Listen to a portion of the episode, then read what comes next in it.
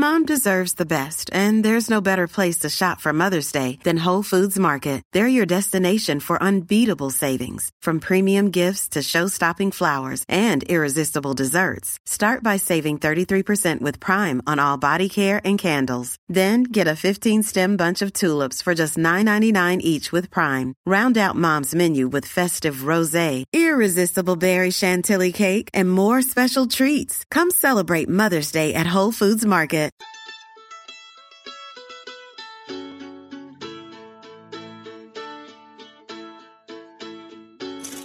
This is the AC Report.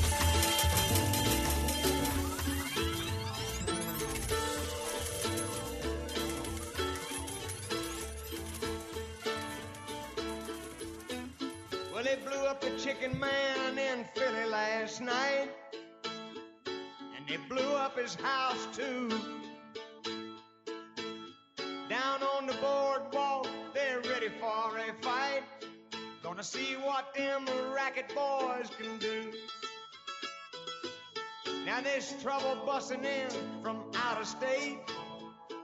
And the DA can't get no relief. Gonna be a rumble on the promenade. And the gambling commissioner's hanging on by the skin of his teeth. Everything dies, baby, that's a fact. But maybe everything that dies someday comes back. Put your fix your hair up Time for our weekly look at Monopoly City, one of the most interesting communities in all the world, Atlantic City. And this week, there happen to be a, a lot of headlines and a lot of stories about some numbers that we're seeing out of Atlantic City and New Jersey in general. Uh, New Jersey gambling revenue up 6.7% in July, but five Atlantic City casinos still lag. There is no one that I'd rather break these numbers down with than David Danzis. It's been far too long since he dealt with insomnia to uh, to join us on the radio. He is a writer and analyst for PlayNJ.com. He was a form, formerly a reporter uh, covering all sorts of things for the Press of Atlantic City, and these days his bio also lists him as the managing editor of Play California. David, it's great to talk with you. How have you been? I've been very well, Frank. It's so good to hear your voice, man. Even if it is three thirty in the morning. How you doing, my friend? I'm great. Say, what is this uh, Play California thing? Uh, you're an East Coast guy. You can't be managing editor of a California gambling publication. Listen, what can I say, man? I took my my talents to the West Coast. um, no, look, we're we're really looking forward uh, or anticipating the launch of legalized sports gambling in California. So uh, they they shifted my focus a little bit off of a city that's pretty well established to a place that's not quite there yet. So uh, we're keeping our fingers crossed that California is the next state on the list. Uh, well, uh, best of luck to you. What is happening gambling there in California, gambling wise, right now? What's they the- have a they actually have two uh, ballot referendums in November to legalize sports gambling. Uh, one is a retail only option at the tribal casinos and a handful of racetracks out there, and the other would would legalize online and mobile sports gambling. So uh, it's up to the voters of California, and we'll see what happens. Uh, Obie Murray is here, and uh, he uh, may have a few questions for you about uh, some of those West Coast initiatives. But what um, do these latest Atlantic City numbers suggest about how things are going this year? A lot of times we've had you on this program, and the rest of the press paints a ro- very rosy picture about this or that, and then you kind of dig in between the details of these numbers, and you have uh, a little bit of a different take. What are the numbers saying? What does it mean? The numbers tell me a, a lot of you know what we've been saying since we emerged out of this, uh, if you will, post-COVID period of, of Atlantic City gaming, and and we look at it sort of as the time frame of about July 2020 until now, um, and, and really what it tells me is, um, you know, I hate to be uh, the guy who beats the drum over and over again, but the city has not fully recovered, and and part of that um, has to do with the fact that we're just not seeing growth, right? Everyone looks at these numbers and, and they sort of see them in a vacuum. And, and I even, you know, even you, when you, when you let in, you know, gross gambling revenue is up 6.8%, and that's fantastic. Um, for the market as a whole. Unfortunately, when you dig into that, really what we're saying is there's a there's a handful of casinos in Atlantic City that are doing really really well. Uh, online gambling, as we know, uh, was accelerated by COVID and is continuing to do well. And sports gambling is an added amenity uh, to New Jersey gaming. But the truth of the matter is, you're really only talking about three or four players in Atlantic City who are really positioning themselves well, and the others are still tr- struggling to find a foothold that they had before COVID or that they were just starting to get before COVID. So, um, you know, not that the numbers are bad, but we're just not seeing growth. And I think that's the thing that people are missing out on when they look at Atlantic City and they think things are good. They're good. They're not bad, but they're certainly not great. Hey, it's Obie Murray. How are you? Good to, good to catch up. I'm doing well. Um, I, I worked there years ago, and if you caught Frank talking about it a few minutes ago, but Mhm. um, actually didn't actually work there. I developed there with Steve and lived down there for the year and a half that I was there with him. But uh, Steve went. But the the thing we always looked at there was the incentives they gave the patrons to come all the time, the players, and what they were doing with buses and so forth. Not the ones the host did for the high rollers per se, but what was it? What was how were the visitors getting there? How many were coming, and what was it costing to get them there? Is that still a metrics that you guys consider yourselves with? You talk about growth and what's going on, especially July was always the big month. Yeah, it's the the mentality within the city has changed a lot. Certainly, um, you know, for a city that has always sort of prided itself on being a regional destination, relying on things like bus traffic and the the average commuter within about three to five hours of Atlantic City was always sort of their bread and butter. Things have changed so much since then, right? I mean, the the bus traffic is essentially non-existent in the city anymore. Uh, there's so many more gambling options for people within that time frame, right? Whether you're north and you're in Boston, or or even just north of the city, and you've got places to go in the Indian casinos in New York State, or if you go south towards D.C. and they have casinos in, in Maryland now. So Gaylord, yeah. Um, the, the truth of the matter is they, they really don't look at um, the the actual visitor volume so much anymore. I know that sort of sounds counterintuitive, um, but that's not really what they're looking at anymore. For as long as I've been covering Atlantic City, um, the one thing that I've always been told to look at is less the revenue and profit and more how much people are gambling. Mhm. And this is really where I always sort of draw my my ultimate conclusions from is I look at two metrics. I look at coin in, which is the amount of money gambled in the slots, and I look at table game drop, which is how much is gambled at, at the tables. And you know, those metrics have been down since we emerged from COVID. They have not recovered no matter where you look. And that's really concerning to a lot of the casino executives because that tells them that while yes, the revenues might be comparable, people are gambling less or not spending as much when they're there.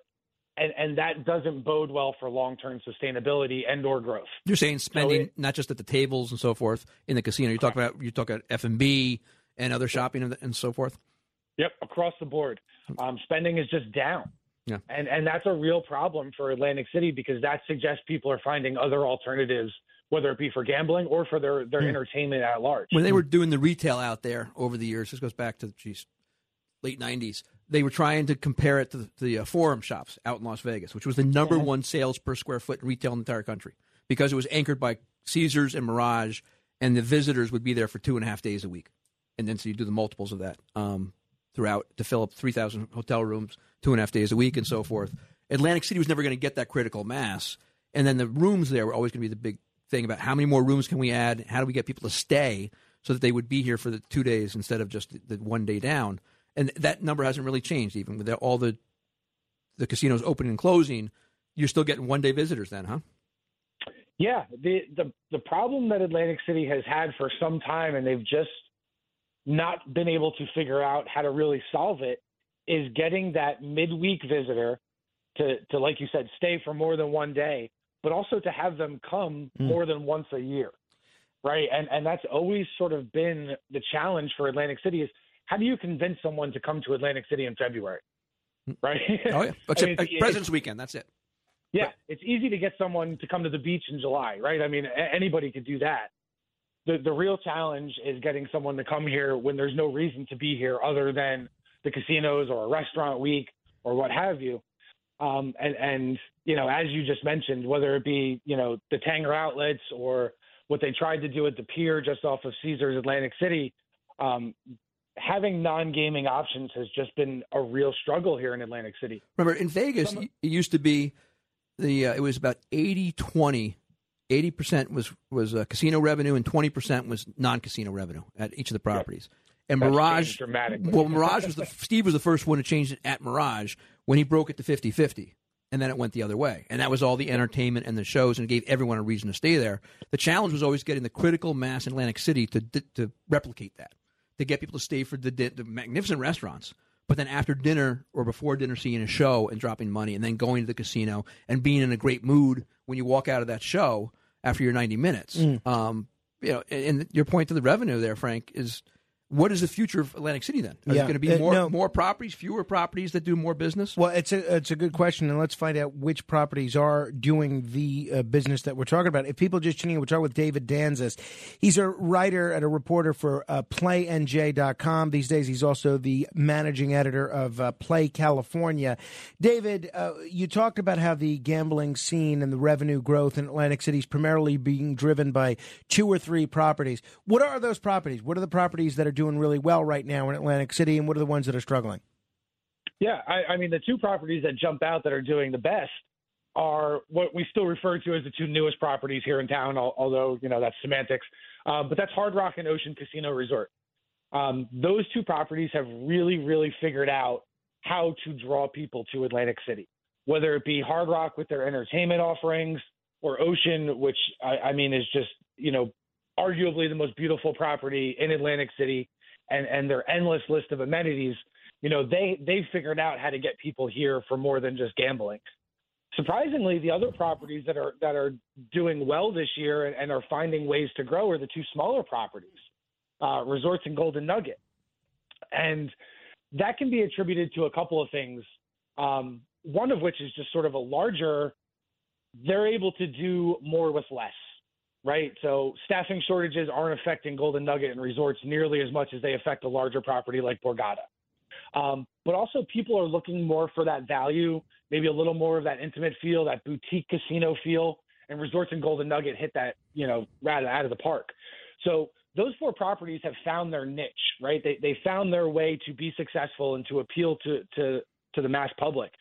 The others are are I, I hate to use the word struggling because it's not fair. They're all in different different situations, but they just have yet they have not yet been able to find that way to rebound post COVID and get people to come back to the property as if everything was But the, normal. the Golden just Nugget just got new management, right? New company come in took it over.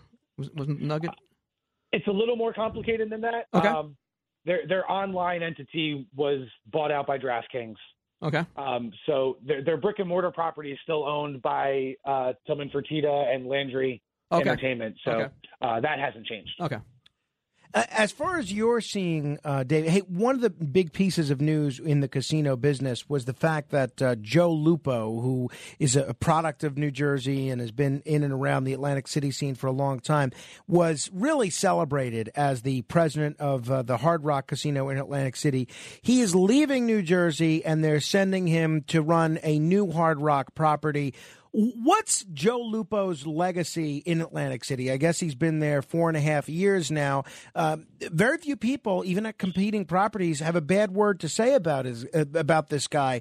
Did he actually do some good things in Atlantic City? What did he do right that everybody else seemed to be doing wrong?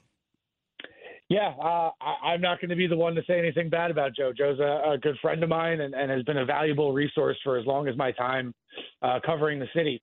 The thing that Joe, uh, I, I think, did better than a lot of the other executives in Atlantic City is he understood that while Atlantic City's history is very, very important, the the future of the city is not tied to its history, right? There's there's a lot of people here, and and Frank, I'll use you as an example, Mhm. right? Because I think you're you're actually one of these folks that you you you love the nostalgia of Sure. Atlantic City, Sure. right? And a lot of people do. The problem is Atlantic City is never going to be what it was, right? And and and Joe really understood this, whether it was his time at Borgata or or his time at, at Hard Rock. He understood that Atlantic City is moving in a different direction. And for better or worse, a lot of the people that are running casinos here in the city or that are in top ranking positions have been here for a very long time. And they still have the same mentality that they had in the late 80s and the early 90s. You know, whether it's uh, a- a misguided belief that the good times are never going to end, or you know that uh, things that used to work in the past will still work today. Joe was never beholden to any of that. Joe was very uh, much a realist. He was very much an opportunist, and, and he was also um, an eternal optimist. I mean, I never heard Joe be negative about Atlantic City. He always had a way to put a positive spin on it. Arthur Goldberg used to have a term for the, for the leadership that would be around for a long period of time. He said that this industry had a lot of retreads. And Yeah. for, for me, I was about 30 years old, traveling around the country with him at that point. And we'd go around, he'd get rid of leadership and put new people in. And he'd always look for new people that could come up from somewhere, from a different property, and move them around. And I think that's, if- you have the old old vision, you, mi- you miss the future. And, and Hard Rock has always had a different vision for the, for the it, for the event of going to the casinos. I remember being out in Las Vegas where we couldn't, you can't gamble at your own properties, and if you could, you really shouldn't anyway. Um, and you'd go to the craps table at the Hard Rock, and nobody knew how to play, but they had a blast. it was so much fun. It was young. It was energetic. It was excitement, and that's what they were selling. And that that's their that's their mission. I think if you look at what resorts is right now, that's part of Mohegan Sun right? It's part, part of the whole Sun management, and then management moves back and forth. And I was at the Sun a couple weeks ago, and it was phenomenal and what they do there. David, if um, uh, before we let you go, uh, give us an update on what's happening with the battle over smoking in casinos. It seemed like um, with um, Steve Sweeney being defeated for reelection, a lot of folks realized that this might have been might be the opportunity to permanently end smoking in casinos. Now, I, I'm sort of of two minds in that I feel bad that these dealers have to inhale cigarette and and tobacco smoke all day long just for doing their jobs, but as a cigar smoker, I really like to go to a bar in a casino and and be able to smoke a cigar. As you know, what's happening? What's the latest? Yeah, I, as we sit here right now, nothing is happening, and and that's really surprising to me. Um, I'll admit, Frank. I mean, you've you've heard me say this a couple times on your show. I mean, I fully expect the smoking ban to be enacted in Atlantic City. Um, from everything I'm hearing, it's it's a priority when the state legislature returns from its summer vacation uh, next month. But there's there doesn't seem to be a whole lot of uh, political will to move it. Now, over half of the state legislature has signed on as a sponsor to this bill, right? So it doesn't make any sense why it's not moving through committees. Um, because I'll, I'll be honest, a lot of people want to say, "Oh, the casino lobby and, and all this power." They they don't have that much power in Trent. Let's be honest. Um, they they they are a big player, but they don't have a lot of influence. And to suggest that you know seven uh, lobbyists are responsible for for stopping a state of nine million people from enacting a smoking ban is ludicrous. Um, but it's not moving. Um, I still have my money on the fact that something is going to change before the end of the year, and I wouldn't be surprised if January 2023, um, Atlantic City casinos are 100% smoke free. But if they go smoke free, what's that revenue going to do? Is it going to go somewhere else they can smoke? Yeah. Um, so it really depends on who you ask. And, and I'll be honest, the longer that I look at this, the more my opinion is personally being swayed.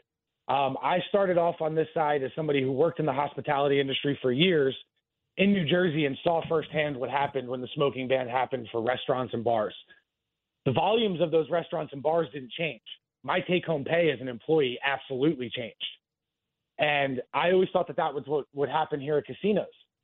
But the more that we see other states open up gaming and, and open casinos that don't have smoking, we realize that there's not a direct correlation between being a smoking or a non-smoking property and your revenue.